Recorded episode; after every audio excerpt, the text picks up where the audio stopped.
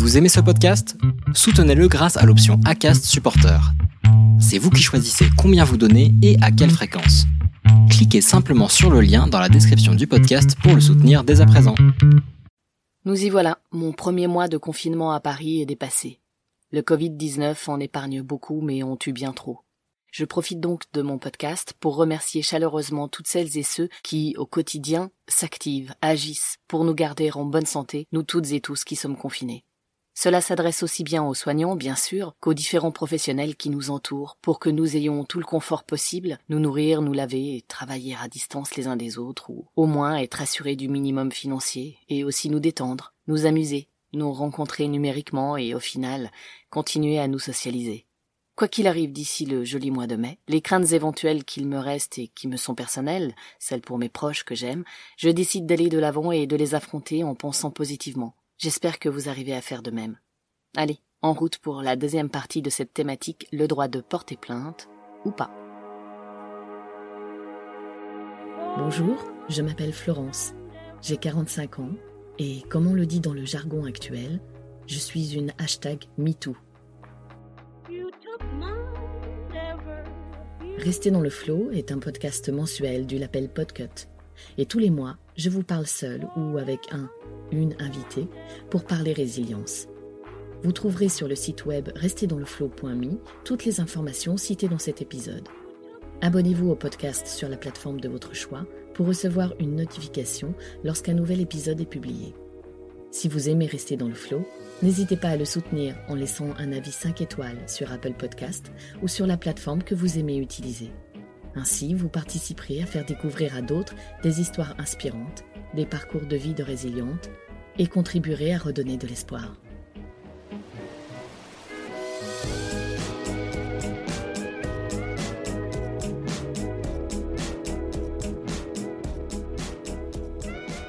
Comme je suis la première à penser que je ne me souviens de rien, je me suis dit que ce serait pas mal de plonger directement dans les chiffres. Souvenez-vous, j'abordais le sujet du dépôt de plainte à travers le monde du cinéma, ou plutôt pas ou trop peu de dépôts de plainte, ou la réalité des viols et des agressions sexuelles sans que la justice n'ait été saisie. Pourquoi le système judiciaire ne se met pas en route dans la majorité des cas? Pourquoi les personnes ne portent pas plainte? Pourquoi n'ai-je jamais porté plainte? Je ne dis pas que j'apporte des réponses à ces questions. Je farfouille un peu ici et là, et du coup je me fais ma propre idée que je vous partage. Il faut savoir que, pour plus de deux tiers des victimes, le fait d'avoir parlé n'a entraîné aucune conséquence. Aucune. Moi je trouve cela hallucinant. Comment ça se fait? Seuls 8% des victimes ont été protégées. Vous imaginez 8% C'est rien. Et l'agresseur n'est éloigné de la victime que dans 6% des cas. Enfin, un quart des victimes côtoient encore l'agresseur et près d'une victime sur dix le croise régulièrement. Ah, tiens, moi j'étais dans ce cas-là à l'époque. En même temps, rien d'extraordinaire puisque personne n'était au courant, encore moins la police.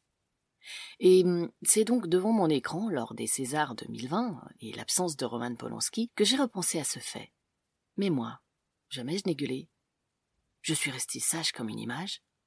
Et imaginez si je l'avais fait alors que mon grand-père était une célébrité oh, même une simple célébrité dans, dans, dans sa région, ma ville ou, ou dans mon quartier. Vous imaginez la pression? Ou si j'avais été concerné par mon propre père? Là, en ce moment même, pendant le confinement, combien le sont? Franchement, qui a envie de penser à ça? Personne. D'ailleurs, même maintenant, n'importe qui pourrait dire encore une affabulatrice. À certains moments, il y a très longtemps, cela a d'ailleurs été une crainte de ma part. Vous ne le savez peut-être pas, mais au-delà de cette crainte d'être considéré comme une personne qui ment, on peut aussi ressentir la crainte, la peur d'être accusé soi-même. Je crois que ça, c'est la pire des choses qui soit. Avoir été victime et se retrouver accusé soit d'être un abuseur, soit d'être une mère aliénante. Même si cette peur n'a duré que quelques minutes me concernant, tout comme celle d'affabulatrice, c'est dur de les vivre dans sa chair, de les ressentir. Alors imaginez quand cela arrive pour de vrai, à des personnes qui sont allés porter plainte pour protéger leur enfant. Quand on est résilient, on s'en contrefiche. On sait qui on est, on est, euh, on est droit dans ses bottes, on peut parler de tout, s'attaquer à tout. Mais quand on ne l'est pas, que cela nous concerne personnellement ou l'un de nos enfants, si l'un de nos enfants est victime de notre conjoint, par exemple, c'est autant de coups de couteau dans le ventre. Donc si, comme moi, vous avez été victime de viol pendant votre enfance, vous pouvez aller porter plainte. Et vous pouvez le faire jusqu'à vos 48 ans. Et oui, 48 ans, car le délai de prescription est de 30 ans à partir de votre majorité. Donc si à l'époque de mes 18 ans, j'ai vite compris, en menant quelques recherches, que la justice pouvait me laisser sur le carreau, me laisser euh, dans un état de victime, voire me rendre doublement, triplement victime pendant plusieurs années, peut-être qu'elle a changé aujourd'hui. Des chiffres, ah oui, des chiffres. Voici maintenant ceux d'Infostat Justice, des bulletins de février et septembre 2018. Ils montrent que 74% des plaintes pour viol, que ce soit pour les adultes ou pour les mineurs, sont classées sans suite. 74%. Ça fait bizarre à entendre, on est d'accord, finalement on l'a déjà dit précédemment. Vous pensez sérieusement que 74% des personnes se cassent la nénette à aller porter plainte et affabulent? Non mais sérieusement, Admettons que ce soit la réalité, après tout. Au final, seuls les intéressés savent réellement ce qu'il en est. Mais cela ne veut pas dire qu'il ne se passe rien, et je penche plutôt sur un pourcentage élevé de personnes qui sont victimes et ne parlent jamais. Jamais officiellement, en tout cas. Elles prendront sur elles. Elles feront avec. Elles vivront mal quasiment toute leur vie ou compenseront jusqu'à ce que la souffrance revienne tel un tsunami, dévastant tout sur son passage. Je me suis demandé d'où vient le problème on a le choix entre des personnes qui portent plainte mais qui apparemment racontent des craques, sinon il y aurait poursuite, et ce n'est pas le cas, et des personnes qui sont victimes mais ne parlent jamais. Et je suis tombé sur l'ouvrage de Patrick Jean, La loi des pères, édité aux éditions du Rocher en 2020. J'ai découvert le masculinisme et ses ravages. Ces ravages hors de ce groupuscule rassemblant des hommes que je croyais appartenir à un autre âge, en tout cas pas au XXIe siècle si ce n'est pour une minorité d'entre eux. Et ces hommes n'ont en réalité jamais disparu. Non. Oui, bien sûr, moi aussi je connaissais le terme et ce qu'il voulait dire en gros, mais je ne m'étais jamais attardé dessus, pensant ne pas être concerné par le sujet. Je pense que j'aurais dû, et que nous devrions toutes et tous le faire, parce que derrière les masculinistes se cachent bien des hommes à l'apparence comportementale, si je puis dire, tout à fait basique. Et ils font des ravages dans notre société aussi bien publique que judiciaire. Pour en savoir plus sur le sujet et sous couvert d'un projet documentaire sur la domination masculine, l'auteur a infiltré des groupes masculinistes montréalais afin de comprendre qui étaient ces militants de la cause connus pour organiser des actions fortes. Pour cela, il a dû tenir les pires discours misogynes afin de mettre ses interlocuteurs en confiance et pouvoir ensuite observer à quel point des hommes ayant été condamnés pour violence conjugale passaient du rôle d'agresseur à celui de victime d'un système qui les oppressait. Et ce qui a retenu son attention, c'est le SAP, le SAP, pour syndrome d'aliénation parentale. Ce qui est drôle, c'est que je connais ce terme, mais pas avec le prisme masculiniste. Ces derniers retournent en leur faveur le SAP, ce soi-disant trouble psychiatrique touchant essentiellement les mères, et qui consiste à écarter les pères de leurs propres enfants.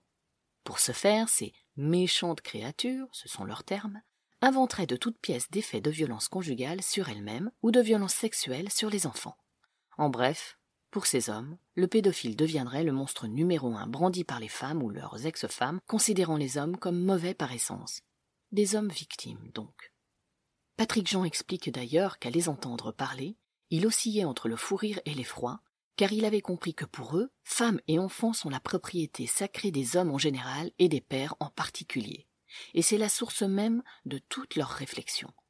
Alors, je ne sais pas pourquoi, puisqu'il ne se définit pas comme étant l'un d'entre eux, mais moi j'ai tout de suite pensé à Trump. Oui, sa tête est apparue devant mes yeux.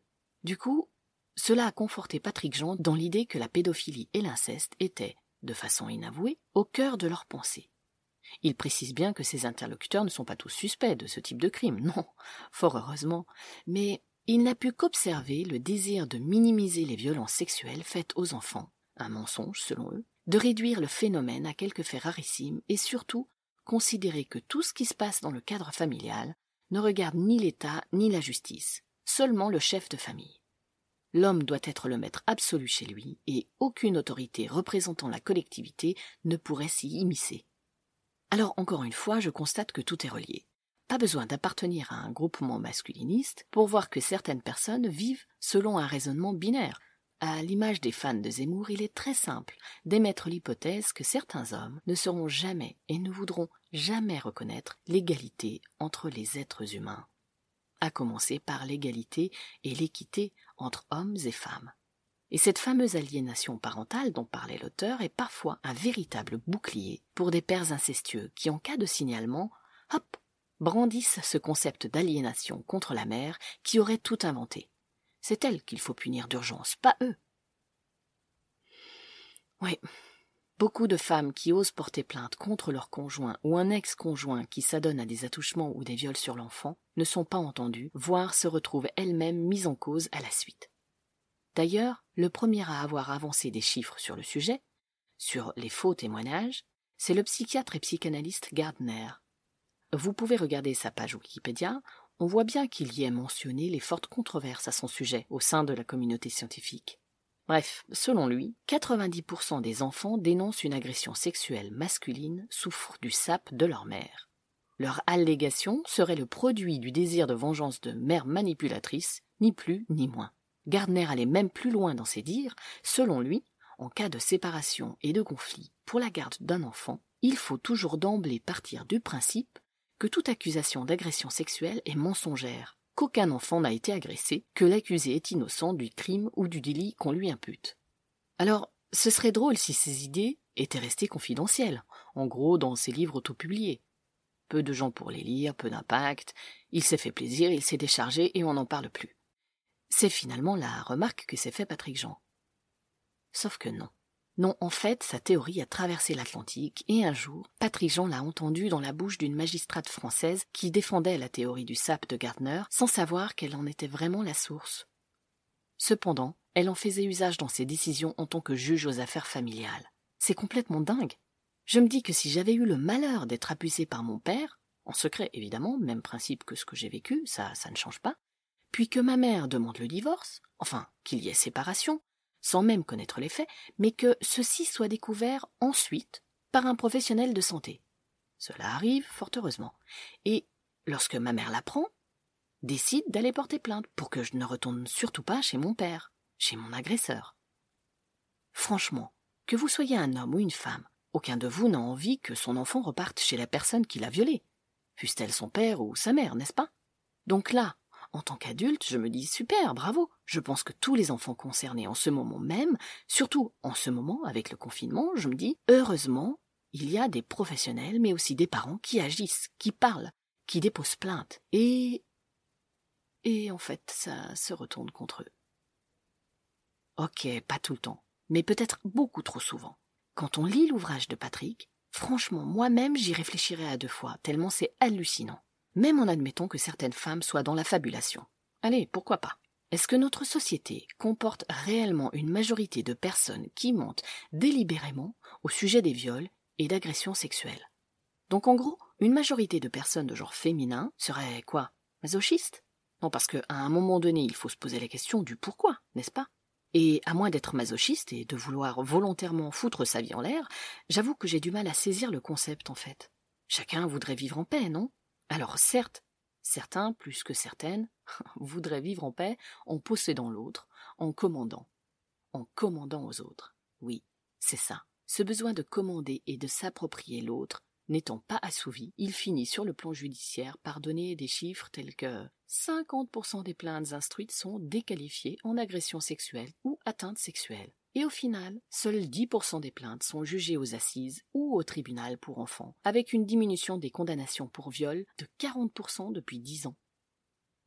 Alors comment ne pas faire ce que j'ai fait, c'est-à-dire fuir la justice, ne pas croire en elle? Comment passer outre ce qu'on peut constater dans la justice, ou ne pas être retenu par la peur que cela suscite lorsqu'on fait face à un conjoint ou un ex-conjoint qui abuse de notre enfant? Si vous êtes actuellement victime ou l'avez été, vous avez avant tout des droits, une enfant qui a été violée pendant dix ans a d'abord et surtout des droits. Une femme, un homme, une personne qui a été violée a avant tout des droits. Il s'avère que, me concernant, j'estime que je n'avais de compte à rendre à personne. Il me semble que vous n'avez de compte à rendre à personne. Vous avez le droit de vous exprimer si vous le souhaitez, ou pas. Car vous avez aussi le droit de ne rien dire. Cela paraît bête, mais c'est tout aussi vrai. Seul vous en êtes juge. Par exemple, comme je l'ai dit précédemment, dans mon cas, il me reste encore trois ans pour aller porter plainte. Contre un mort, certes, mais c'est possible. Et vous Combien de temps vous reste-t-il? Lorsque je fais circuler des messages de diverses associations invitant à appeler le 119 ou le 3919, si j'étais actuellement une enfant, comment ferais-je? Sincèrement, est-ce que j'appellerais? Et si j'étais une femme et mère concernée par la violence de son conjoint sur moi ou sur ma fille ou mon fils, est-ce que j'appellerais? Est-ce que je profiterais d'une sortie à la pharmacie ou dans mon supermarché pour dénoncer les faits? Jamais personne ne pourra savoir officiellement que j'ai été victime, quand bien même je ne le suis plus. Oui, bon, il y a ce podcast, c'est vrai. Mais officiellement, sur le plan pénal, je ne fais partie d'aucun des chiffres que je cite.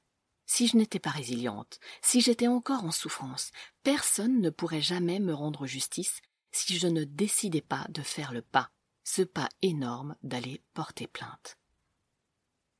Le gros problème lorsque l'on veut porter plainte, c'est que l'on se base sur un texte de loi qui définit le viol comme étant commis par l'auteur avec violence, contrainte, menace ou surprise. Euh, je pense que c'est ça qu'il faut changer. Parce que je n'ai jamais été violentée, ni frappée, ni menacée. Au contraire, on m'a attirée avec du miel, c'est-à-dire de la gentillesse, de la douceur, et parfois avec des pièces de monnaie, voire un billet. Alors imaginez que je sois encore traumatisée et non résiliente. Je fais quoi avec ça, moi? Qui peut l'entendre? Qui est formé pour cela? À l'époque, je me disais que gendarme ou même professionnel de l'écoute n'étaient pas formés à ce sujet. Pourtant, heureusement, il y en a, et c'est vers eux qu'il faut se tourner. Surtout si vous ou l'un de vos proches êtes victime, tournez-vous avant tout vers des associations ou des brigades dont c'est la spécialité. En fait, je trouve que cela devrait être systématique, que tout le monde travaillant dans l'aide à autrui devrait être formé à minima. Donc, pour conclure, je voulais vous parler des numéros actuels qui circulent, le 119 et le 3919, ainsi que du service que Michel Alliomari a élargi en 2009, à savoir la BPF, la Brigade de protection des familles, anciennement nommée la BPM, Brigade de protection des mineurs. Seul un Français sur trois, 35%, connaît le 119, Allo Enfance en danger, qui est pourtant un numéro qui existe depuis 25 ans. En fait, 80% des Français ne peuvent citer spontanément un numéro d'aide enfant-parent. C'est énorme. Et vous savez quoi? Moi la première. Enfin, jusqu'à maintenant. Pourquoi? Parce que je gage que peu de personnes ont envie d'avoir ça en tête, tout simplement. C'est déjà bien d'avoir le réflexe 18 à l'eau les pompiers pour nous sauver d'un danger extérieur à nous, mais avoir en tête un numéro où ce n'est pas le feu, mais nos proches, les gens qu'on aime, qui nous mettent en danger, voire qui tentent de nous tuer, c'est une autre affaire. Parce que, selon moi, le retenir, quand on a un enfant concerné, c'est être dans la dualité. C'est se dire, oui, je veux retenir ce numéro pour dénoncer les miens, qui me font du mal. Vous savez, ces gens que j'aime malgré tout. Parce que la réalité, c'est ça. Avec violence ou sans violence, comme dans mon cas, c'est loin d'être simple. Ces personnes qui nous font violence, à la base, on les aime. Je me trompe peut-être, qui sait? Je donne mon ressenti, cela ne m'empêche pas de faire circuler les numéros de temps en temps, n'est-ce pas? Objectivement parlant, je suis d'accord, nous devrions toutes et tous apprendre, connaître ce numéro. Nous devrions l'apprendre aux enfants comme on nous a appris à retenir le 18. Mais admettez que c'est paradoxal, que jamais aucun parent, ayant justement des tendances violentes, n'apprendront ce numéro à leurs enfants. Restent donc les écoles, tout simplement. Et encore faudra-t-il que l'enfant veuille de l'aide, c'est-à-dire que même en s'estimant en danger, qu'il aille au-delà de sa décision de gérer le problème seul. Parce que gérer seul nous prouve à nous-mêmes que nous avons de la force, que ça, on ne nous le prendra pas, qu'on est bien vivant, voire qu'on défie la mort. Accepter de l'aide? Parfois, peut-être même trop souvent, cela fait bien plus peur que la réalité. Au moins, celle-ci, on la maîtrise. Du moins, on pense la maîtriser. Concernant les numéros, que se passe-t-il lorsque, par exemple, on appelle le 119, c'est-à-dire le SNATED, le Service national d'accueil téléphonique pour l'enfant sans danger? Eh bien, qu'on soit un enfant ou un adulte, on tombe d'abord sur un préaccueil, c'est-à-dire qu'on se retrouve au téléphone avec un professionnel de la téléphonie qui a pour rôle de recueillir les appelants, de vérifier que notre appel concerne bien les missions de ce service et nous orienter vers un écoutant à même de gérer notre situation. Le professionnel recueille nos informations et évalue la suite à donner.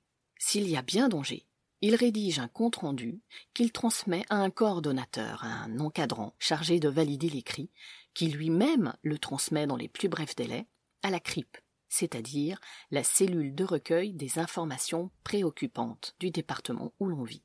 Le SNATED, enfin le 119 si vous préférez, contacte immédiatement les services de première urgence pour intervenir sur place. Et ensuite, eh bien le responsable de la CRIP va étudier les infos et mobiliser les services compétents. Plusieurs professionnels, travailleurs sociaux, puéricultrices, médecins de PMI, peuvent ainsi intervenir auprès de la famille afin de vérifier si le mineur, l'enfant que je veux protéger, est en danger ou en risque de l'être. Dans certains cas, l'intervention des services départementaux est suffisante, et puis parfois non. Dans ce cas-ci, l'autorité judiciaire doit intervenir. Et là, la CRIP adresse un signalement au parquet lorsque l'enfant est en danger au sens de l'article 375 du Code civil et que la famille refuse toute intervention. Le juge des enfants peut alors être saisi et ordonner la mesure appropriée. Bon, voilà pour le 119. Ensuite, concernant la BPF, eh bien là, j'avoue que je suis déjà un peu plus convaincu, ce qui m'étonne de moi. Certainement parce que j'y vois plus de réactivité, moins de paperasserie, je ne sais pas. 20% des dossiers de la brigade de protection de la famille concernent des violences sur mineurs. Elle intervient aussi bien pour des enfants que pour des personnes majeures victimes de violences au sein de leur cercle familial. Alors comment ça se passe? France 3 Île-de-France a réalisé un reportage en immersion au sein de la brigade du 36 rue de Bastion à Paris. Ce magazine montre comment la brigade travaille, que ce soit le travail d'enquête de terrain ou le web. Les enquêteurs sont triés sur le volet, avec un profil bien particulier et des nerfs à toute épreuve devant la caméra. Ils témoignent de leur quotidien, de leurs investigations, de leur engagement total et sans concession contre toute forme de crime et délit perpétrés à l'encontre des enfants. Cela va de la maltraitance à l'inceste dans les affaires de famille, jusqu'à la prostitution, les mœurs, la disparition, la pénopornographie pour les groupes de la section opérationnelle par exemple. Il y a 70 enquêteurs, dont une majorité de femmes, qui travaillent dans ce service. Leur point commun, ils ont tous fait le choix de l'intégrer après avoir effectué un stage obligatoire de plusieurs semaines pour vérifier s'ils avaient la capacité d'endurer la difficulté psychologique des dossiers qui y sont traités. Depuis 2004, la BPM est dotée d'un service spécialisé, le groupe Internet, un service de sept policiers qui ont pour mission de traquer et piéger les pédophiles sur la toile. C'est un quotidien humainement à la limite du supportable parfois, mais que tous assument pleinement. J'avoue que déjà, moi, ça me parle un peu plus. Et lors des auditions de victimes et d'auteurs de délits, les agents n'ont pas à taper à l'ordinateur pour recueillir les dépositions, car les entretiens sont filmés et retranscrits seulement par la suite. Si on est mineur, notre audition dure moins longtemps. Cela permet de rester concentré et de se sentir davantage écouté. Je m'imagine enfant et je découvre cette sensation d'écoute. Oui, j'espère qu'il m'aurait cru si j'y étais allé à l'époque, car euh, imaginez l'inverse, alors qu'évidemment j'étais bien loin d'être résiliente, aurait été impensable. J'aurais vécu cela comme une injustice. En regardant les reportages sur la BPF, j'avoue que ça rassure. C'est vrai, quand j'étais enfant, à aucun moment l'idée ne m'est venue d'aller porter plainte. Ensuite, adolescente, j'ai décidé de ne pas le faire parce que je n'y croyais pas. Je sais que les services de la BPM n'étaient pas ce qu'ils sont aujourd'hui. D'ailleurs, je ne saurais pas dire où se trouvait la brigade des mineurs à Saint-Étienne en 1990. Toutefois, si j'avais 18 ans aujourd'hui, je pense que j'irais au moins y faire un tour. Les agents de la BPF doivent se montrer patients, attentifs et inventifs, car les techniques policières classiques ne sont pas efficaces pour récolter des preuves et des indices au sein du cercle familial. Si je savais cela aujourd'hui, oui, peut-être que je sauterais le pas avant mes 18 ans. Ils savent très bien que certaines agressions ne sont signalées que plusieurs années plus tard. Les enfants et les adultes victimes de violences subissent souvent des pressions familiales pour ne pas parler. Ce qui me pose question, c'est plutôt comment cela aurait été vécu par mes parents. Pour moi, ils étaient des victimes collatérales, tout comme mes frères. Mais j'avoue ne pas savoir comment les proches sont soutenus dans ces moments d'enquête. Il me semble important de prendre cela en considération. Cela ne doit pas empêcher d'aller porter plainte, bien sûr. Mais j'espère que ces quelques éléments que j'ai apportés dans cet épisode vous permettront de faire vos propres enquêtes, de chercher de plus amples informations et de passer à l'action si vous le sentez. Ou pas. Encore une fois, vous avez aussi le droit de ne rien faire. Personne ne peut décider à votre place, mais sachez qu'aujourd'hui, il y a de quoi être plus enclin à tenter qu'il y a quelques années. Merci de m'avoir écouté. À bientôt.